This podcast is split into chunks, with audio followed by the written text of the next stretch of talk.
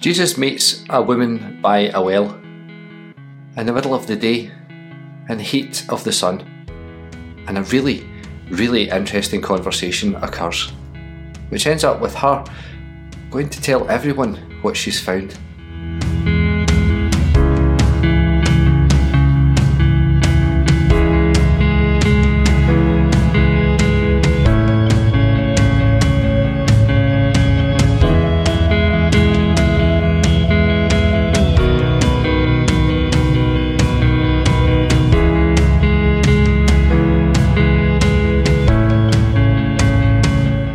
Hi, welcome to St Ninian's Church in Stonehouse. My name's Stuart and I get to be the minister here. Today, our worship is led by Anne Thompson. Anne is an elder and one of our local worship leaders. She'll be joined by Lewis and Catherine Epps.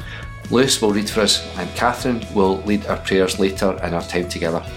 So let's jump in and find out all about this encounter by a well.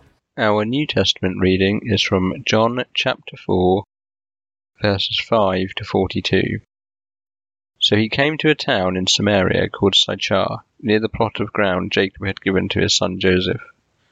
Jacob's well was there, and Jesus, tired as he was from the journey, sat down by the well. It was about noon.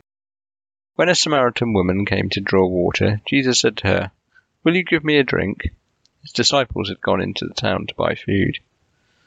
The Samaritan woman said to him, You are a Jew, and I am a Samaritan woman. How can you ask me for a drink? For Jews do not associate with Samaritans. Jesus answered her, If you knew the gift of God and who it is that asks you for a drink, you would have asked him, and he would have given you living water. Sir, the woman said, you have nothing to draw with, and the well is deep. Where can you get this living water? Are you greater than our father Jacob, who gave us this well and drank from it himself, as did also his sons and his livestock? Jesus answered, Every one who drinks this water will be thirsty again, but whoever drinks the water I give them will never thirst. Indeed, the water I give them will become in them a spring of water welling up to eternal life. The woman said to him, Sir, give me this water so that I won't get thirsty and have to keep coming here to draw water. He told her, Go, call your husband and come back. I have no husband, she replied. Jesus said to her, You are right when you say you have no husband. The fact is, you have had five husbands, and the man you now have is not your husband. What you have just said is quite true. Sir, the woman said, I can see that you are a prophet. Our ancestors worshipped on this mountain, but you Jews claim that the place where we must worship is in Jerusalem. Woman, Jesus replied, believe me, a time is coming when you will worship the Father neither on this mountain nor in Jerusalem. You Samaritans worship what you do not know. We worship what we do know, what we do know, for salvation is from the Jews.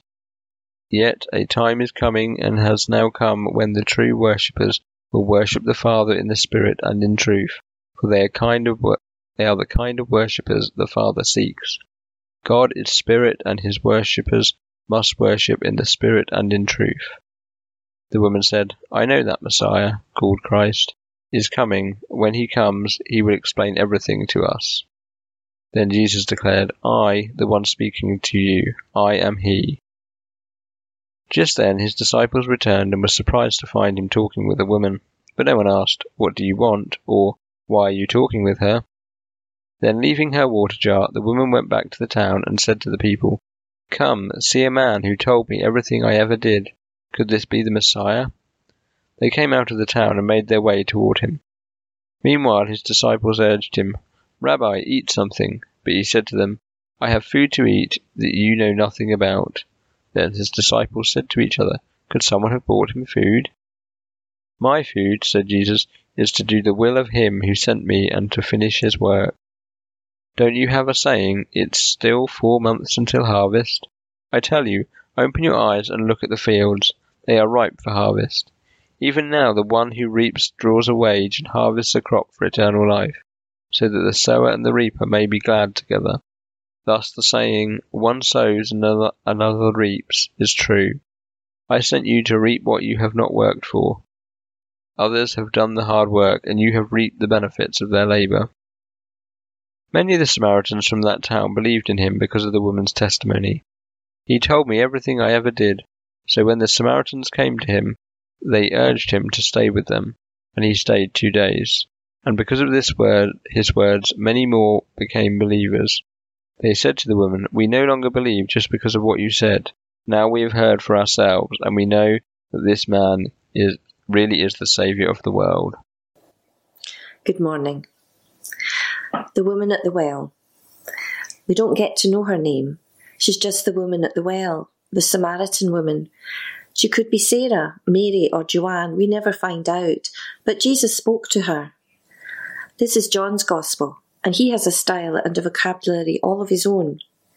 You won't find parables in John, but John contains some of the well loved stories.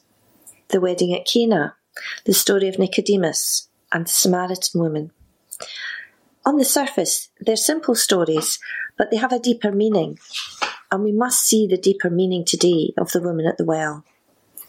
She's not a prostitute, she doesn't have a shady past, and we mustn't scapegoat her. She's more like us than we know. She doesn't have a name. But God is inviting us to show that He loves her anyway. She is all of us. If we only see the story about a fallen woman reconciled with God, then we're missing the true meaning of this lesson that God is teaching us through this woman's encounter with Jesus. God uses women throughout the Bible in this way to teach us something important.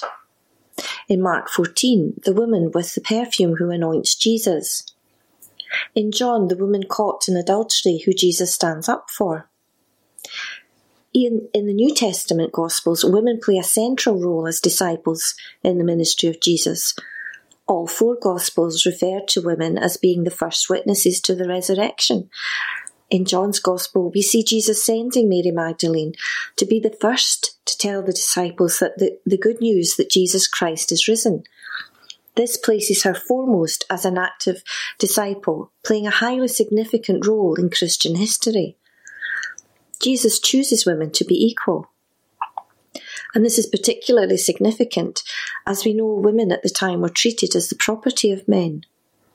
Jesus is again showing us there's another way forward. So let's set the scene and how we got there.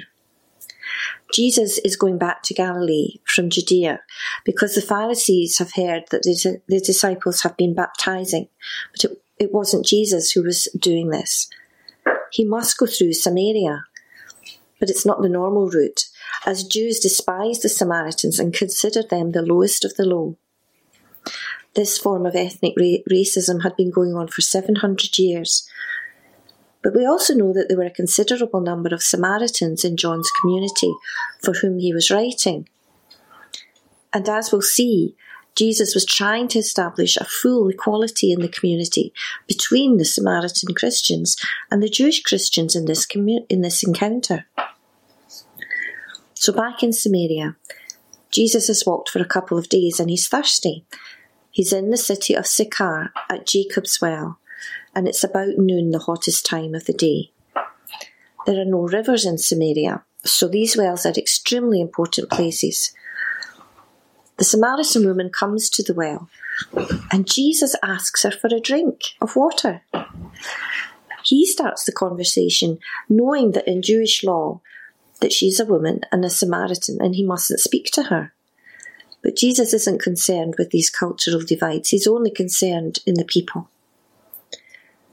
Usually, this was a place to hang out and come and meet and exchange gossip. But she's avoided the crowds and she's come when it's quiet. The jar is heavy, but she's about to have the most meaningful conversation of her life. The disciples have gone in search of food and has left Jesus, so he asks the woman for water. She's obviously taken aback because she's the one to point out the significance of his request how is it that you, a Jew, asks a drink of me, a woman of Samaria? He is a foreigner, and she has the jar, and the well is deep. There's no ulterior motive. He is relying on her mercy. What is this Jewish man doing asking for water? But Jesus goes on, he has a lesson for us, and in verses 13 and 14, he promises Everyone who drinks this water will be thirsty again, but whoever drinks the water I give them will never thirst. Indeed, the water I give them will become in them a spring of water welling up into eternal life. What a message for us. What a teacher he is. We are invited to draw deeply from the living waters, and this story challenges our preconceptions around the inclusiveness of worship. Jesus is compassionate and, conti- and caring in this private conversation. There's no audience. He's frank and honest with this woman. He sees her. In John, in John's Gospel, seeing equates to believing. Jesus sees her plight and he treats her for her worth and significance, which she's unaccustomed to. He knows her past. Then we have that verse. You have had five husbands, and the one you are with just now is not your husband. And that's it. That's the sentence that has branded her a prostitute. We've all heard preachers recount this as fact, but there's nothing in this passage to suggest this. Neither the author nor Jesus speak at all about sin. She could easily have been widowed, abandoned, or divorced. All of these things happened at this time. As we've heard, women were seen as the property of men and were at their mercy. So here I am today, giving this woman a break.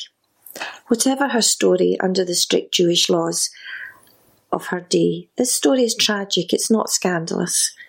And this story is not about immorality, it's about identity. But so often the latter interpretation has been presented. That's why Jesus doesn't hold up his hands and say, Sorry, I'm not going to speak to you. Go away and put your messy life in order before I will consider giving you salvation. No, he doesn't do that because there's no terms and conditions. He meets us in the messiness of our own lives. He offers her living waters, and she's intrigued. Look at the stories of the other women in the Bible who have had messy lives that God uses. Read about Tamar and Rahab and Ruth and Bathsheba. Read their tragic stories. He knows us inside out and he has no side to him. People let us down, not Jesus. And who are we to judge people? We need to give people grace as they grow in faith. We need to give them a break. But as we read on, Jesus has more to reveal. He identifies himself as a prophet. And he says that neither the temple in Jerusalem or the mount in Samaria will be the place for those who worship in truth and spirit. But even more importantly, he reveals himself as a Messiah, long awaited by both the Jews and the Samaritans. He entrusts her when he says, I am he. A truly astonishing act of inclusiveness to reveal himself to this Samaritan woman. Little wonder then that she leaves her water jar just like the apostles left their nets and runs into the town to announce the good news of Jesus. She's on a par with them. And Jesus stayed for two days to teach. The Samaritan woman was sent just as Mary Magdalene was sent out to tell others of Jesus. I think it's time to reclaim this Samaritan woman at the well, not as a fallen woman, but as a true disciple of Jesus. It's not lost on me that I was brought up in a denomination of the Christian faith that allows me as a woman to learn and to teach with you all. So, what have we learned? Well, in this story, we see that Jesus overcomes the exclusiveness of the Jewish society of that time and shows us a way of how to build a community based on inclusiveness. We see him conversing on equal terms with a woman who is a Samaritan. There's a big shift between exclusion and inclusion as Jesus legitimizes a Samaritan and a woman to boot. It symbolizes the breakdown in the boundaries between these two sections of society those who were rejected and those who were chosen. Jesus shatters what has been acceptable and calls for something new. This is a new invitation to all to come to know God and worship in spirit and truth.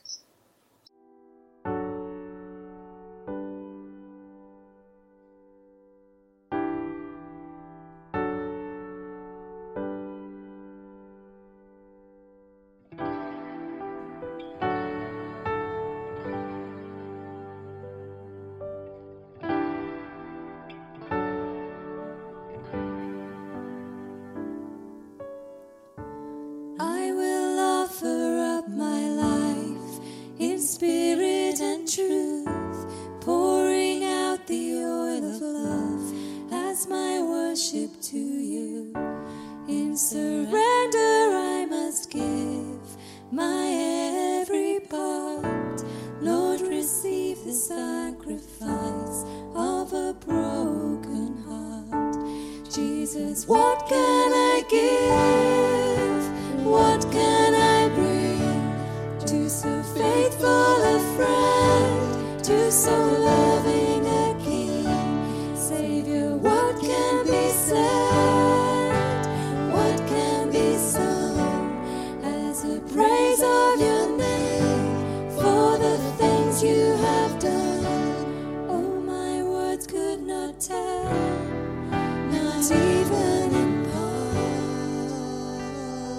of the Time.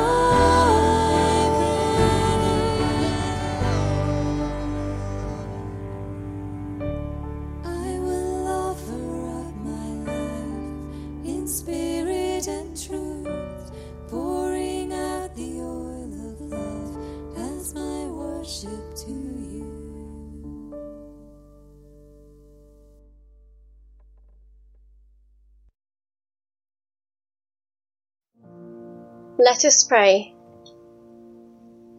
As we worship together, may we know your presence with us, inspiring us to worship in spirit and in truth. God of the living water, bring life, bring love. There is so much going on in all of our lives and our communities, and we bring to you now the situations that are closest to our hearts. We remember the bereaved in our community May they know your loving arms around them. We pray for those awaiting treatment or results. Please comfort them. We pray for those dearest to us in the silence.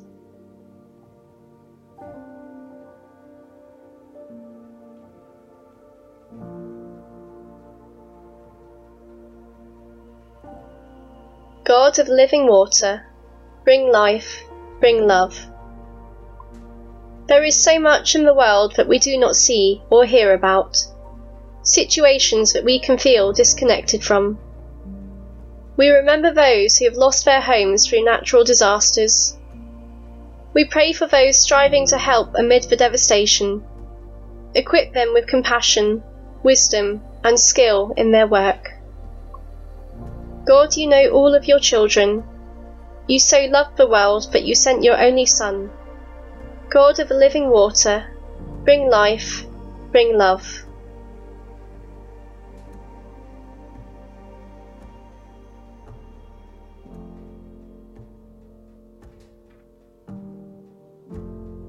Where there are boundaries and barriers that exclude, meaning that some are left without dignity, where basic human rights are stripped away and access even to the most basic of needs is denied.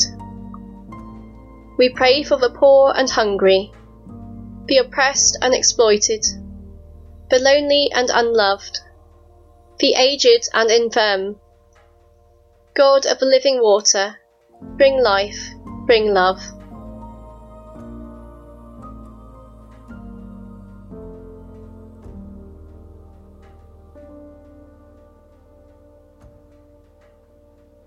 Where there is division and differences that cause fear, when the beauty of diversity is disfigured by mistrust and partisanship, and your children are excluded or made to feel worthless. God of the living water, bring life, bring love.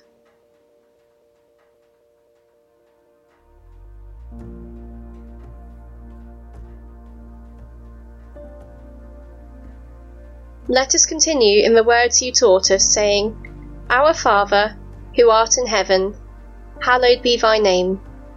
Thy kingdom come, thy will be done, on earth as it is in heaven.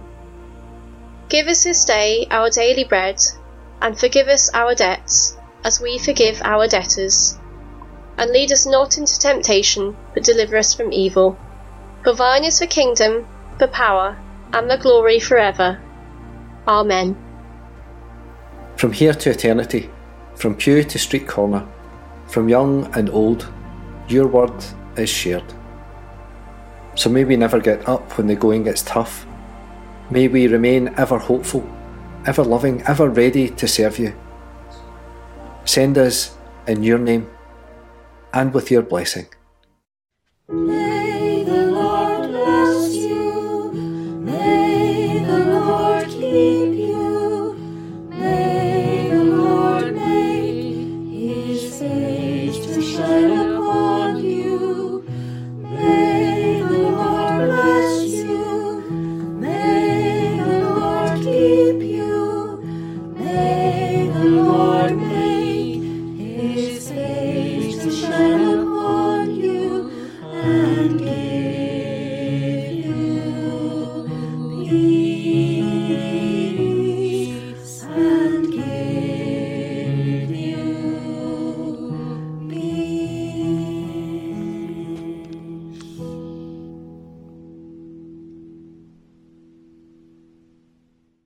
The food bank opens for collection on Sunday from 1pm until 2.30pm and every Sunday thereafter.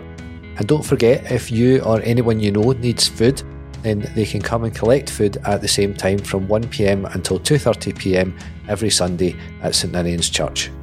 A Lent Bible study continues on Mondays. We're exploring the story of some of the women of Holy Week. You can join us from 7.30 on Zoom. The passcode and ID are on your screen if you're watching the video or they're available on the website at st-ninians-stonehouse.org.uk. We'd love you to join us.